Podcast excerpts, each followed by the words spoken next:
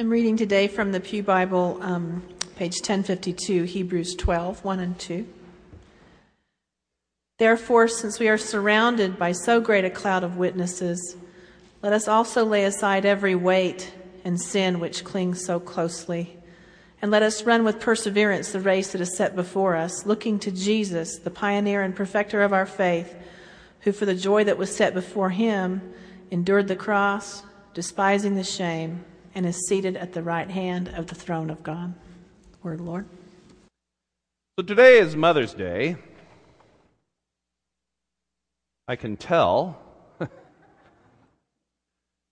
lot of a lot of you are here at the behest of your mother. I know. I know what goes on.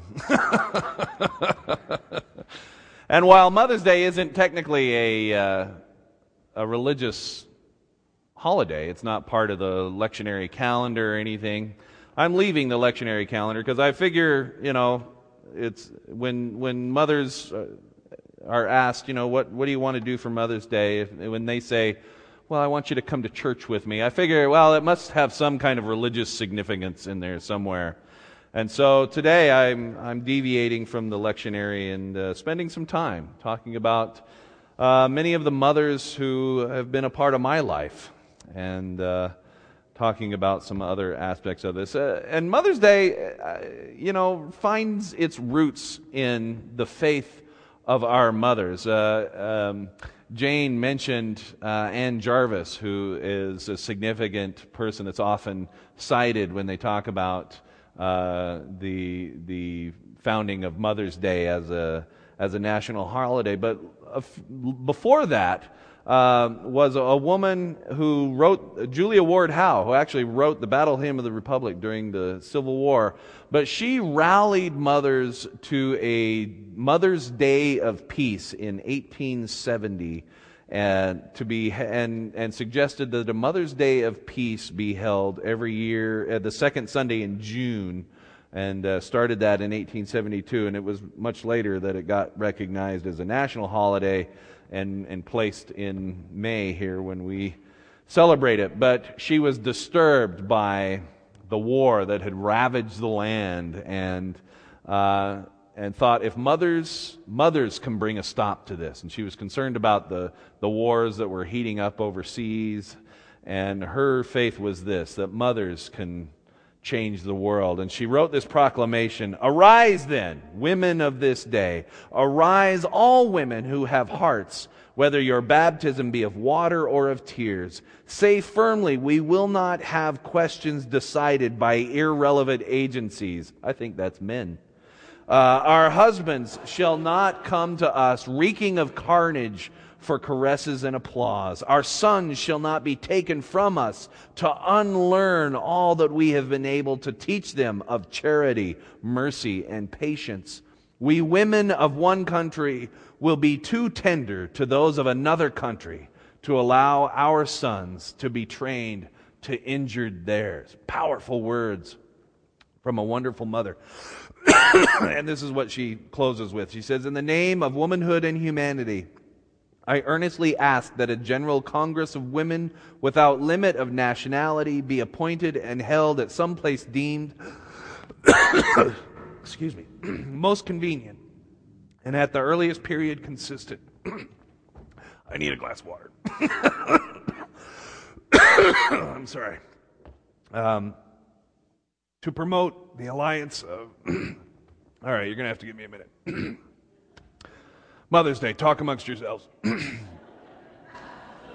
Holy cow.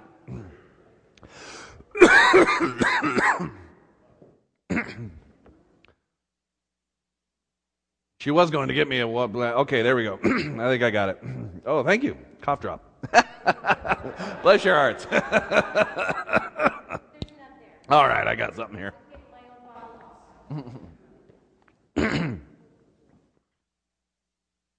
Wow, that's never happened. that's weird. All right, thank you. So, anyway, Julia Ward Howe, uh, Mother's Day of Peace, and rallied mothers to change the world. And uh, the mothers we sit with today are, are a legacy of uh, her great work. And as I was thinking about motherhood and preparing for today, I, I, you know, I look back and was thinking about all of the moms in my life, and there were quite a few actually, and uh, some uh, related to me, some not related to me, and we all have those, those kind of surrogate mothers who, who enter into our lives. I think of my grandmother Price, who I didn't really know all that well. Uh, you know, I she she came around every once in a while. They uh, they didn't travel out to see us very often. We didn't travel out to see them, but she was the wife of my grandfather, who was a Church of God and Holiness preacher. Which, uh, if you know anything about that, uh, it, it, was a very stoic lifestyle. They didn't own any televisions, and uh, uh, he and I would have had a lot of interesting theological conversations, I'm sure, if uh, he had lived long enough to see me ordained. But uh, my grandmother was he was a he was kind of a, a, a, raucous guy with a loud voice and and had a lot to say about everything. I don't know anyone like that, but uh, but my grandmother was just this this sweet, gentle spirit that that always brought some sense of of civility to every conversation and uh, always seemed to be so gracious toward uh, anyone who was around and always brought us back to um, not, our, not our manners, but our best behavior, just in her presence and her way. Uh, she was an interesting lady. Uh, grandpa would get up and do and invite grandma to do a prayer or something like that, and she just had such a quiet voice so you could barely hear her anyway. And then grandpa would be uh, behind her, kind of going, Mercy! Yes! Lord Jesus. And, and you couldn't hear a word my grandmother was saying to, but, you know, I trust from my grandfather's affirmations that it was good stuff. But, uh, you know, she was just such a quiet uh, little thing. And, um, so much so was her demeanor uh, prim and proper and all of that, that when they went on mission, on a mission to Haiti, they wanted to smuggle into Haiti, into Haiti birth control because birth control was outlawed there. And so my grandmother smuggled drugs uh, into Haiti.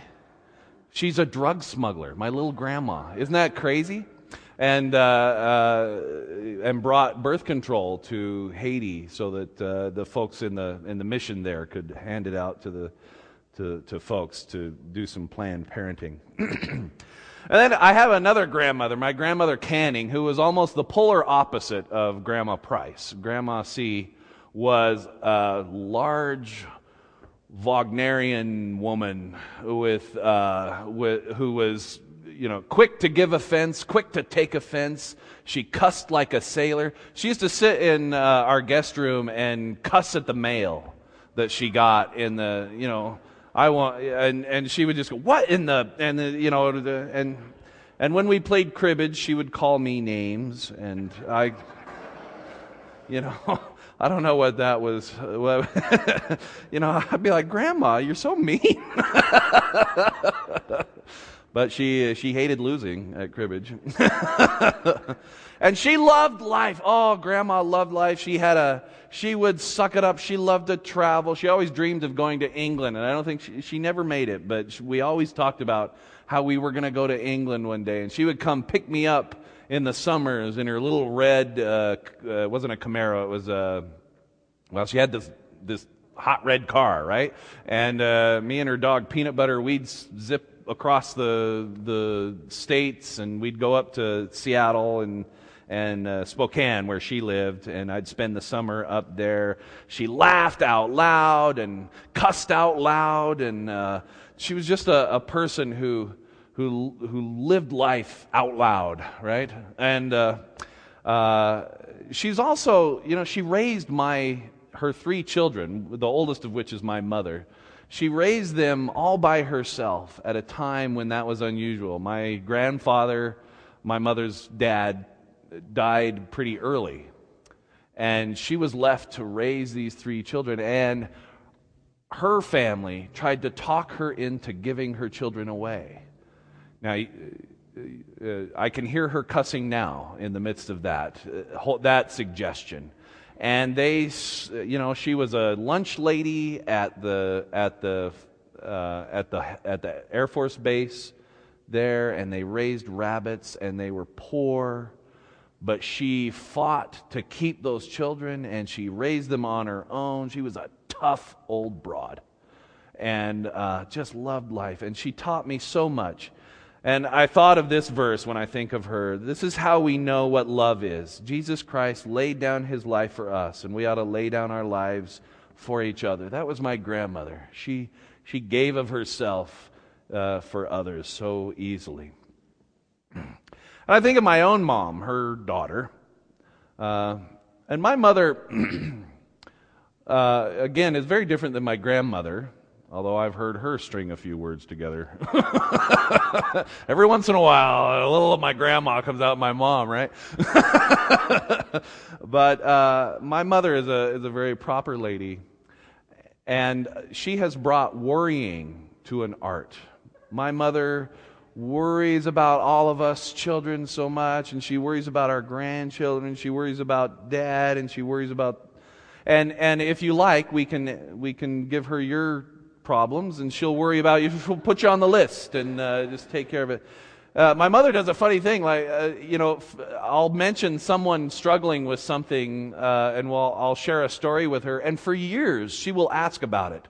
So, how did so and so? How did that all work out? Did everything go okay? I mean, she'll she'll hang on to those worryings for many, many years, and uh, and has really perfected worrying and brought it to an art. And, um, you know, needless to say, I was, growing up, I felt a bit overprotected. I felt like I was, uh, uh, I was being watched over very closely. But like all mothers, mine never wanted me to experience any bad things. And yet, she could be tough too. She allowed me to experience the consequences of my choices and decisions, and then was always willing to be there when it was all over and everything had fallen apart. Like all good mothers, mine was always there when I needed her the most. Um, she's always been a shoulder to cry on, a reliable person who would accept my burdens, a source of sympathy, empathy, and encouragement. And in fact, it was my mother when I was debating whether to leave traditional Christianity for another form of Christianity that was not nearly as life giving as this one is. She, uh, I, I, I talked to her about it, and you need to keep in mind that my parents were not religious. They didn't go to church. But uh, she pulled me aside. I'm telling her that I'm thinking of, I'm thinking of leaving the Baptist church. I'm thinking of leaving the traditional Christian way. And she said, You know, why are you worried about that? Why are you focusing on what version of Christianity you're going to be in. She said, You need to just focus on your relationship with Jesus. Now, for my mother to say that was pretty incredible, and it was as if the Holy Spirit had just talked right through her, and this, and this veil, this cloud left me, and all of a sudden I went, You know what? She is so right. Why don't I just focus on my relationship with Jesus and stop worrying about all the labels we put on it all and which group I'm going to be a part of? Wise woman, my mother. Sometimes you just need your mom. I, living in Germany, I, I have to admit, I missed my mom a lot when we lived so far away. Um, and wanted to be with her. She may, uh, thinking of my mom, made me think of this verse, Isaiah 66:12. For this is what the Lord says, like a mother comforts her child, so I will comfort you. That's my mother. She comforts me. Another mother that's influenced my life is my wife, Robin, who's uh, sitting here today. And, you know, my wife thinks that being a mom is the best job in the world.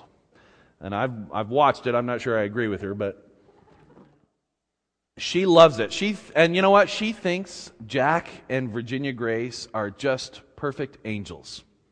The same way you, all you moms think your children are just such perfect angels and geniuses. My kids are geniuses. I know, I know your kids, we don't talk about it a lot because we don't want to put down your children, but our kids are so smart.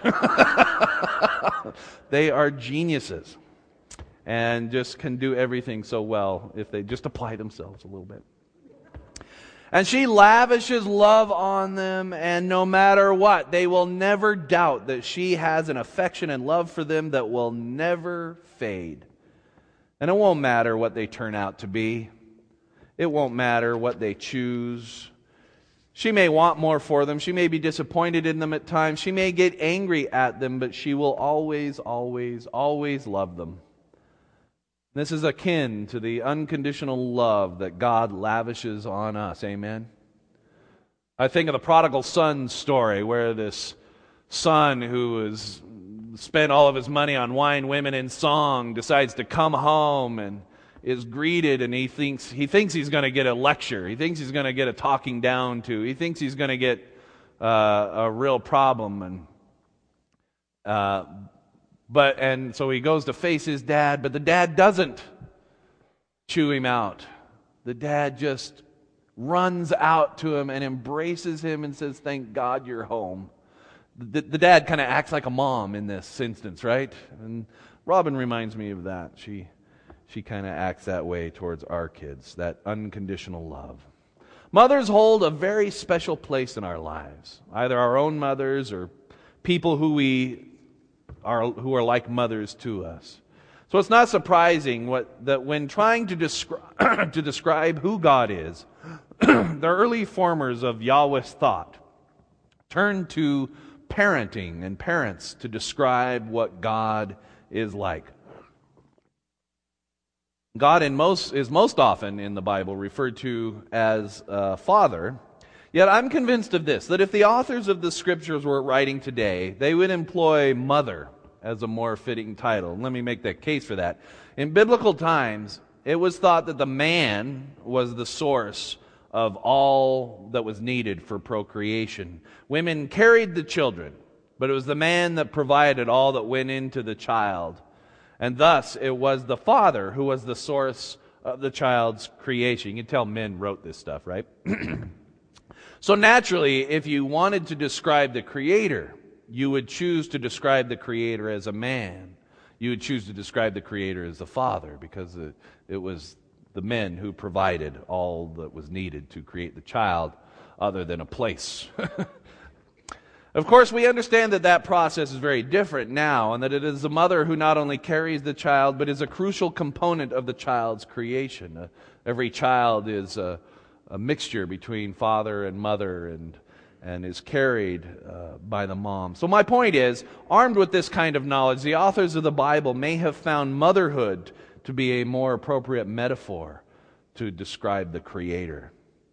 Indeed, it was the ancient Christian mystic Julian of Norwich who said, Our Savior is our true mother, in whom we are endlessly born and out of whom we shall never come.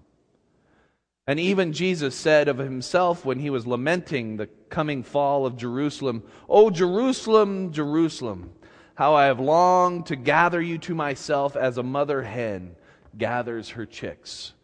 The picture here of a, of a hen who's protecting her, her children. And so I guess my, my point is this In a mother's love, we see the love of God, unbounded, unconditional, unrelenting. And in God's love, I think we recognize motherhood. A parent who created us, cares for us, who raises us, who equips us for the life ahead and to be the best that we can. We are shaped by this. And the best of what motherhood is seems to find its beginnings in the God we worship. Amen?